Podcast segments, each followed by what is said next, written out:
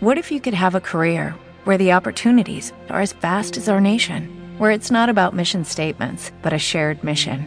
At U.S. Customs and Border Protection, we go beyond to protect more than borders from ship to shore, air to ground, cities to local communities. CBP agents and officers are keeping people safe. Join U.S. Customs and Border Protection and go beyond for something far greater than yourself. Learn more at cbp.gov/careers. This is the smell of the leftover tuna fish sandwich you left in your lunchbox over the weekend in a wimpy trash bag. Wimpy, wimpy, wimpy! Blech! And this is the smell of that same sandwich in a hefty, ultra strong trash bag. Hefty, hefty, hefty!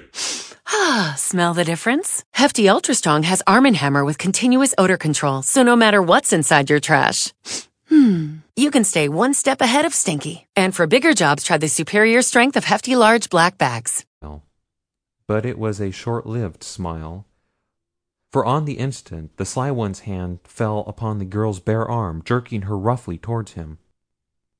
I was not then familiar with the customs or social ethics which prevailed within Pellucidar, but even so I did not need the appealing look to which the girl shot to me from her magnificent eyes to influence my subsequent act. What the sly one's intention was I paused not to inquire, but instead, before he could lay hold of her with his other hand, I placed a right to the point of his jaw that felled him in his tracks. A roar of approval went up from those of the other prisoners and the Sagoths who had witnessed the brief drama; not, as I later learned, because I had championed the girl, but for the neat and to them astounding method by which I had bested Hooja. And the girl!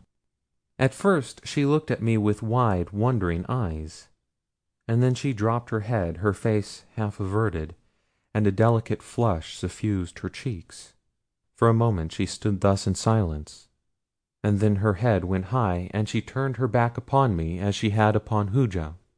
Some of the prisoners laughed, and I saw the face of Ghak the Hairy One go very black as he looked at me searchingly, and what I could see of Dian's cheek went suddenly from red to white. Immediately after we resumed the march, and though I realized that in some way I had offended Dian the Beautiful, I could not prevail upon her to talk with me that I might learn wherein I had erred. In fact, I might quite as well have been addressing a sphinx, for all the attention I got. At last my own foolish pride stepped in and prevented my making any further attempts, and thus a companionship that, without my realizing it, had come to mean a great deal to me, was cut off. Hooja did not renew his advances toward the girl, nor did he again venture near me. Again the weary and apparently interminable marching became a perfect nightmare of horrors to me. The more firmly fixed became the realization that the girl's friendship had meant so much to me, the more I came to miss it, and the more impregnable the barrier of silly pride. But I was very young, and would not ask Ghak for the explanation which I was sure he could give, and that might have made everything all right again. On the march, or during halts, Dian refused consistently to notice me. When her eyes wandered in my direction she looked either over my head or directly through me. At last I became desperate, and determined to swallow my self esteem, and again beg her to tell me how I had offended, and how I might make reparation. I made up my mind that I should do this at the next halt. We were approaching another range of mountains at the time and when we reached them, instead of winding across them through some high flung pass, we entered a mighty natural tunnel, a series of labyrinthine grottoes, dark as Erebus. The guards had no torches or lights of any description. In fact, we had seen no artificial light or sign of fire since we had entered Pellucidar. In a land of perpetual noon there is no need of light above ground. Yet I marveled that they had no means of lighting their way through these dark subterranean passages. So we crept along at a snail's pace, with much stumbling and falling, the guards keeping up a sing song chant ahead of us, interspersed with certain high notes which I found always indicated rough places and turns. Halts were now more frequent, but I did not wish to speak to Dian until I could see from the expression of her face how she was receiving my apologies. At last a faint glow ahead forewarned us of the end of the tunnel, for which I for one was devoutly thankful. Then at a sudden turn we emerged into the full light of the noonday sun. But with it came a sudden realization of what meant to me a real catastrophe. Dian was gone, and with her a half dozen other prisoners. The guards saw it too, and the ferocity of their rage was terrible to behold. Their awesome bestial faces were contorted in the most diabolical expressions, as they accused each other of responsibility for the loss. Finally they fell upon us, beating us with their spear shafts and hatchets. They had already killed two near the head of the line, and were like to have finished the balance of us when their leader finally put a stop to the brutal slaughter.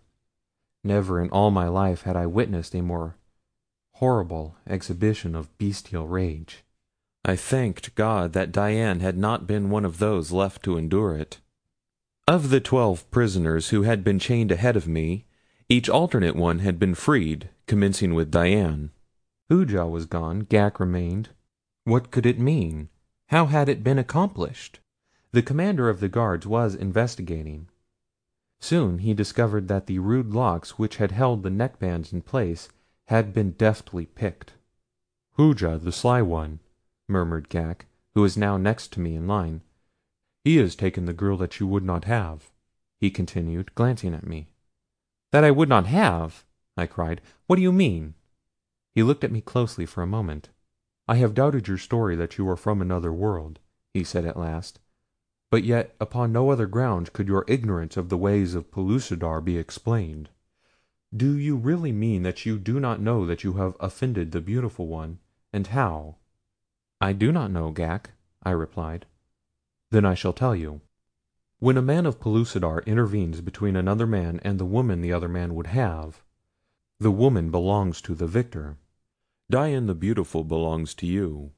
You should have claimed her or released her. Had you taken her hand it would have indicated your desire to make her your mate; and had you raised her hand above her head and then dropped it, it would have meant that you did not wish her for your mate, and that you released her from all obligations to you. By doing neither you have put upon her the greatest affront that any man may put upon a woman. Now she is your slave. No man will take her as a mate, or may take her honorably, until he shall have overcome you in combat and men do not choose slave women as their mates at least not the men of Pellucidar." "I did not know, Ghak," I cried. "I did not know.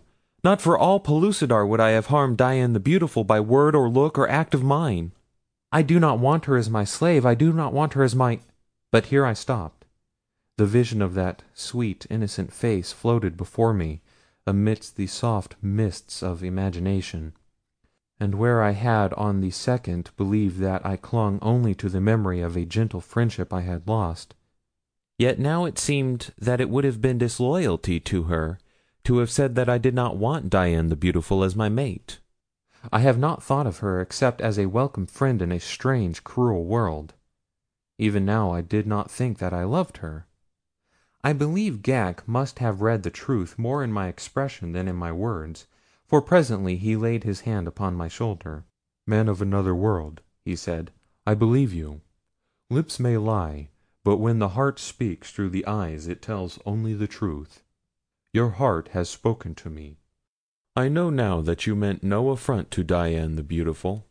She is not of my tribe, but her mother is my sister. She does not know it. Her mother was stolen by Dian's father, who came with others from the tribe of Amoz to battle with us for our women, the most beautiful women of Pellucidar. Then was her father the king of Amoz, and her mother was daughter of the king of Sari, to whose power I, his son, have succeeded. Dian is the daughter of kings, though her father is no longer king since the Sadok tossed him and Jubal the Ugly One wrested his kingship from him. Because of her lineage the wrong you did her was greatly magnified in the eyes of all who saw it. She will never forgive you." I asked Ghak if there was not some way in which I could release the girl from the bondage and ignominy I had unwittingly placed upon her. "If ever you find her, yes," he answered. "Merely to raise your hand above her head and drop it in the presence of others is sufficient to release her.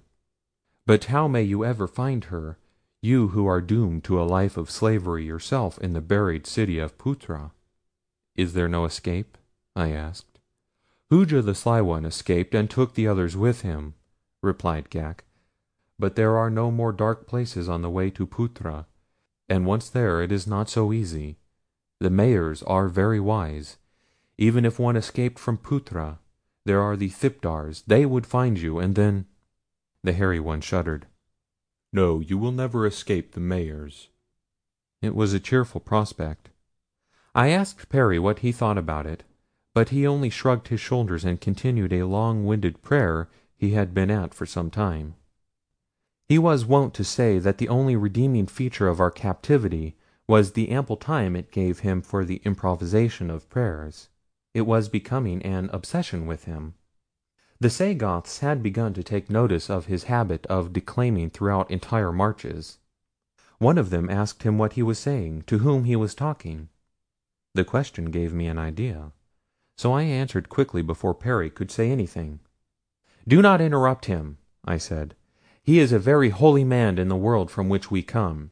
He is speaking to spirits which you cannot see. Do not interrupt him, or they will spring out of the air upon you and rend you limb from limb, like that," and I jumped towards the great brute with a loud "Boo!"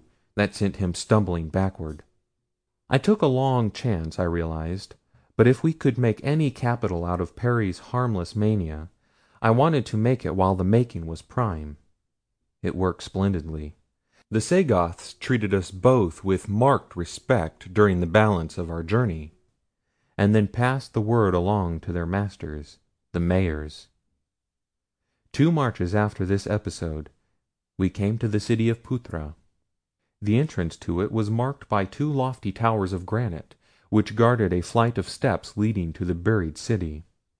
Sagoths were on guard here as well as at a hundred or more other towers scattered about over a large plain.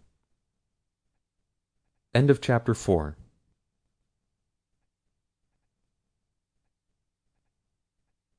This is the smell of the leftover tuna fish sandwich you left in your lunchbox over the weekend in a wimpy trash bag. Wimpy, wimpy, wimpy! Blech! And this is the smell of that same sandwich in a hefty, ultra strong trash bag. Hefty, hefty, hefty! Ah, smell the difference? Hefty Ultra Strong has Arm & Hammer with continuous odor control, so no matter what's inside your trash, hmm, you can stay one step ahead of stinky. And for bigger jobs, try the superior strength of Hefty Large Black Bags. Hello, it is Ryan, and I was on a flight the other day playing one of my favorite social spin slot games on chumbacasino.com. I looked over at the person sitting next to me, and you know what they were doing? They were also playing Chumba Casino. Coincidence? I think not. Everybody's loving having fun with it. Chumba Casino is home to hundreds of casino style games that you can play for free anytime, anywhere, even at 30,000 feet. So sign up now at chumbacasino.com to claim your free welcome bonus. That's chumbacasino.com and live the Chumba life. No purchase necessary. Group. Void prohibited by law. See terms and conditions. 18 plus.